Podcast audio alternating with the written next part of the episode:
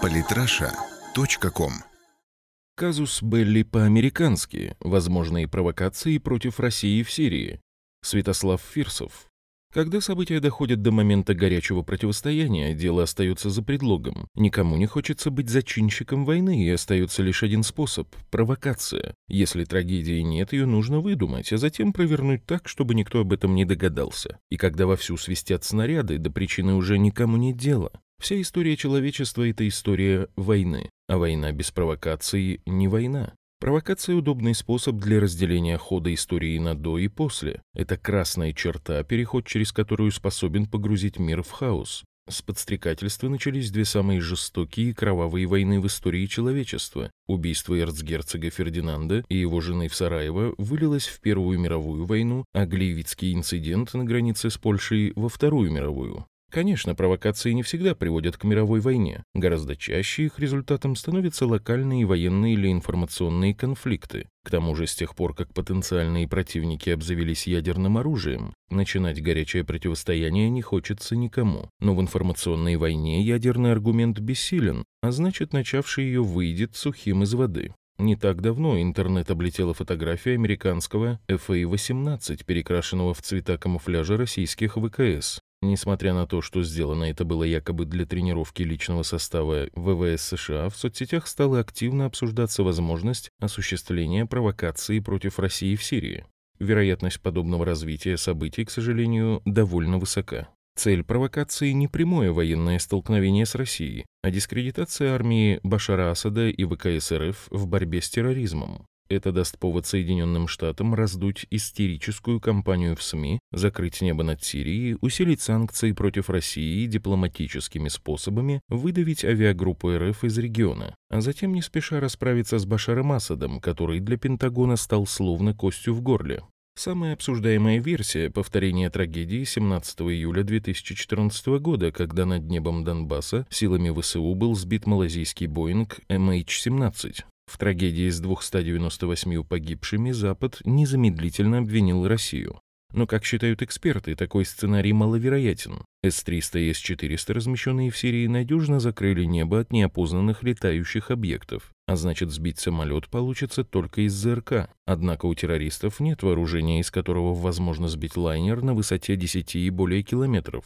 Второй вариант – атака под чужим флагом. Самолет коалиции в цветах российских ВКС может ударить по жилым кварталам Сирии, разбомбить объекты коалиции или гуманитарный конвой с десятками людей после чего в интернете появится видеоролик с доказательствами военных преступлений Москвы. На ответные аргументы российской стороны никто не будет обращать внимания. Обвинение с подложными материалами – излюбленный прием западной прессы. Этот способ не требует крупных затрат. Для съемки удара по мирному населению в жилых кварталах Алеппо достаточно камеры мобильного телефона и шквальной агрессии в СМИ. Провокация может быть выполнена и с помощью химического оружия или другого оружия массового поражения, после применения которого количество погибших достигнет сотен.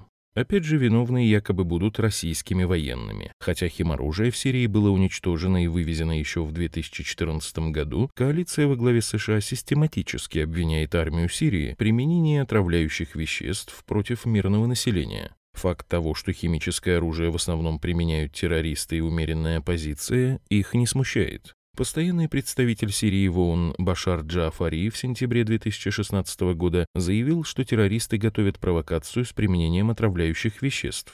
Я располагаю информацией, что террористы группировки Ахрара Шам намерены осуществить нападение на гражданское население с применением белого фосфора, с тем, чтобы сфабриковать обвинения против сирийского государства и его армии. Башар Джафари. По его словам, американские эксперты уже посетили хранилище террористов с токсичными веществами в провинции Идлиб.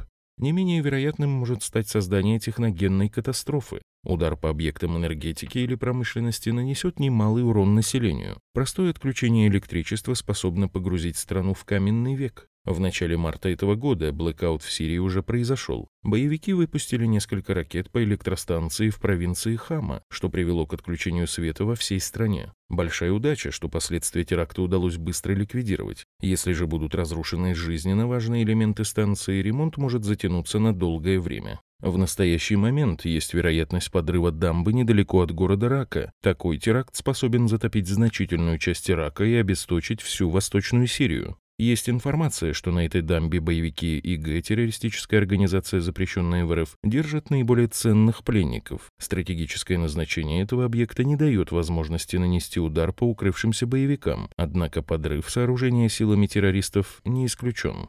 Наибольшую угрозу представляют теракты на промышленных объектах. В Сирии располагаются несколько заводов химической промышленности. Как правило, они имеют в своей структуре хранилища для химических реагентов и готовой продукции. Террористический акт на подобном объекте приведет к масштабной экологической катастрофе. Воздух и почва будут загрязнены на долгие годы. Наиболее действенным представляется вариант с попыткой внести разлад между официальным Дамаском и Москвой. Разжигание конфликта может пойти по похожему с турецким сценарию. К примеру, сбить самолет ВВС Сирии российским самолетом или наоборот. Однако, если Владимиру Путину удалось убедить даже такого вспыльчивого лидера, как Таип Эрдоган, прекратить поддаваться на провокацию, то следует надеяться, что Башар Асад сразу разберется в ее целях. К слову, западные СМИ не раз пытались придумать серьезные разногласия между правительством Асада и Кремлем. По версии Рейтер, Башар Асад пытается сорвать разрешение конфликта. В феврале этого года президент Сирии якобы был недоволен установившимся режимом прекращения огня. Впрочем, наверняка таким сообщением есть и реальные предпосылки.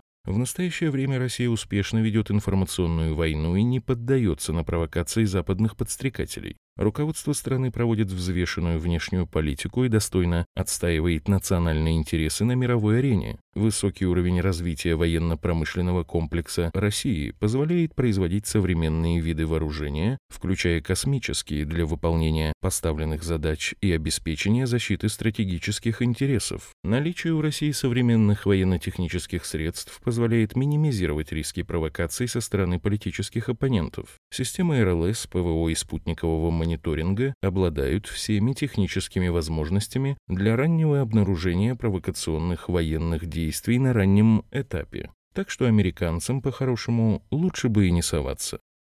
Подписывайтесь на наш канал в Телеграм. Самые интересные статьи о политике и не только. Читайте и слушайте каждый день на сайте polytrasha.com.